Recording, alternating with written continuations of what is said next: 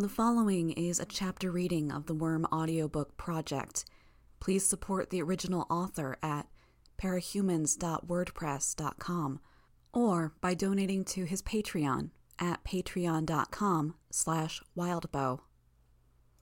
Arc 5 Hive 5.6 However effective Bitch's power play might have been, it didn't do much to help the tension between the factions making up our group. It hadn't been just Kaiser that got spooked and sprayed with blood. Worst case scenario, if a fight broke out in the group, I was worried that hard feelings from that one thing would set others against us. I decided to try to remedy that. The travelers seemed to be the only group present where there wasn't some drama already mucking the waters. Hey, I slowed my pace so I could talk to the girl from the travelers. What's your name? My code name? Yeah. Sundancer. I'm going by Skitter. Couldn't decide on a name, so the media sort of picked one for me. You're one of the outsiders, right? Undersiders. I'm new to the team, honestly, but they're all right. Uh huh. She looked in Bitch's direction. Not as bad as you'd think, I said, smiling. She couldn't see my smile with the mask covering my mouth, but I did hope she could hear the humor in my tone. How's life among the travelers? She seemed caught off guard at the question. It took her a few seconds to decide how to respond. Intense? Violent? Lonely? The answer surprised me. She chose the word intense rather than exciting, but that wasn't the strangest part of her answer. Lonely? I wouldn't think that was the case, spending time with teammates. She shrugged. There's stuff going on that makes hanging out less fun than it should be. I'm not going to explain it, so don't ask. I raised my hands, palm up, stopping her. Wasn't going to. I was just curious what it's like for other teams, since I'm fairly new to this. She relaxed a bit at that. It's not just the. I can't think of a better word than drama, but drama sounds like such an understatement. Whatever. It's not just the other stuff that's going on, it's that we're constantly moving, rarely spending more than a week in one place, you know? I don't, I admitted. I fudged the truth a little just to be safe. I moved twice as a kid, but I was too young to remember it. For the most part, I grew up here. It gets old having to. She stopped talking as I was suddenly pushed to one side. The tip of Newter's tail pressed against the center of my chest and moved me back, pushing me against the hood of a dilapidated old car. Hey. I grunted, but he shook his head, pressed a finger to his lips. His blue eyes bored into mine. They were weird eyes. No whites, just azure blue irises that extended from corner to corner, with rectangular, horizontal pupils. I looked at the others, and they were all moving into cover. Kaiser, Fenja, and Menja had all ducked into an alleyway. Bitch and her dogs were disappearing around the far corner of the same building, making only the scratching noises of claws against concrete. Ahead of us, a trio of people in ABB colors crossed the street. A guy and a girl who looked like they might have been gang members before Bakuda's hardcore recruitment drive were talking. A teen who was about my age trailed behind them, looking too scared and worn out to be anything but one of the new recruits. They were all armed. A machete dangled from the male thug's hand, while the girl was toying with a handgun. The scared looking kid had a baseball bat with nails hammered into it. People really did that? The nail studded baseball bat? Just behind them was the building that had to be our target. It was a warehouse, dirty gray, with the letters ABB spray painted on and around the loading bay door in red and green, in an elaborate style. When the patrol was gone, Newter spoke. They've got patrols, and they've tagged the building. That'll be our target today. He checked his watch. Two minutes until it's time to move. My girls and I will circle around, Kaiser stated from the cover of the alleyway. Attack from another direction. Hey, no, I replied. That's not the deal. We're in groups like this for a reason, and that reason flies out the window if we split up like that. I didn't ask your permission, Kaiser replied, his voice cool. Without waiting for a response, he turned to leave, Fenja and Menja following him. Are we going to stop them? I asked. I could catch up to them, Bitch told us as she rode Brutus back towards our group. Newter shook his head, thin lips pressed into a line that only accented his strange appearance. Not worth it, and dangerous to fight amongst ourselves in enemy territory. We don't have time, anyways. Bitch, can you call Grue and Tattletale? Let them know? I asked. They can take measures that they need to. She nodded and got her cell phone out. While Bitch made the call, Newter beckoned the others to gather in a huddle. Let's talk plan of attack. Skitter, Bitch, you two have the most experience dealing with these guys, so start us off. I glanced at Bitch. She was busy with the call, and she had been out of action during the last encounter with the ABB, which left her kind of in the dark as far as Bakuda went. It was up to me.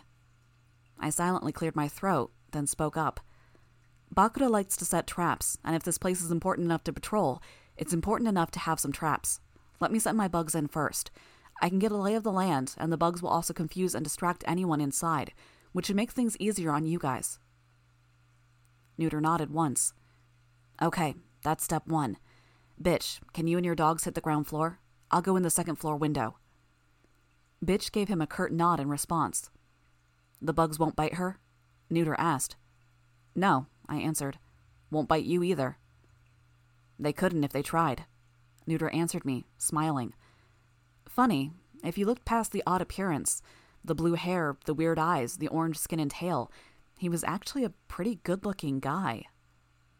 Sundancer, what can you do? Newter asked.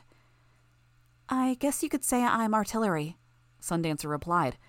But I've got the same problem Ballistic does, er, my other teammate. I'm not sure I can use my power without hurting a lot of people really badly. Then stay back with Labyrinth. You two be ready to cover our retreat or move in if we run into trouble. Newter replied. Sounds like you know what you're doing, I commented. Maybe some of Faultline has rubbed off on me. He smiled. Then he glanced at his watch. Twenty seconds. Newter glanced at the two soldiers Coil had sent. You two, can you. We're taking a position on this rooftop here, the shorter of the two men replied, pointing up to the two story duplex next to us. We'll support you with cover fire. Uh, good. Try not to kill anyone, Newter said, checking his watch again. Five seconds. Skitter, start us off. I reached out to all the bugs I'd gathered, minus the ones I was keeping beneath my costume. I directed them towards the side of the building we were facing. The swarm swept in through windows that were open or broken, and the one open door on the side of the building, flowing into the hallways. I made sure to spread them out to cover every surface, feeling for anything that was out of place or unusual. There were a fair number of people inside, which wasn't a huge surprise, but my bugs were making a lot of contact with bare skin. I realized the people gathered in the open area of the warehouse's ground floor were nearly naked, stripped down to their underwear. It was so unexpected that it threw me off my stride. I shook my head. I couldn't afford to get distracted. Bakuda probably used metals and plastics, and to the superfine senses of the bugs, that was an entirely different texture from the walls. I tried to filter out the usual stuff and get a feeling for just the plastic or metal things. Just a few feet from the entrance, I found two dome shaped bulges on either side of the stairwell that led to the second floor metal and plastic. There's something there, I said. Give me a second. I took a page out of Grue's playbook and gathered a group of bugs together into a densely packed, vaguely humanoid shape. I moved that collection of bugs through the doors and to the place where the little dome sat. The explosion blew a fair sized chunk out of the exterior wall of the building closest to us. The people inside, already nervous at the influx of bugs, started scattering, screaming, running for the exits.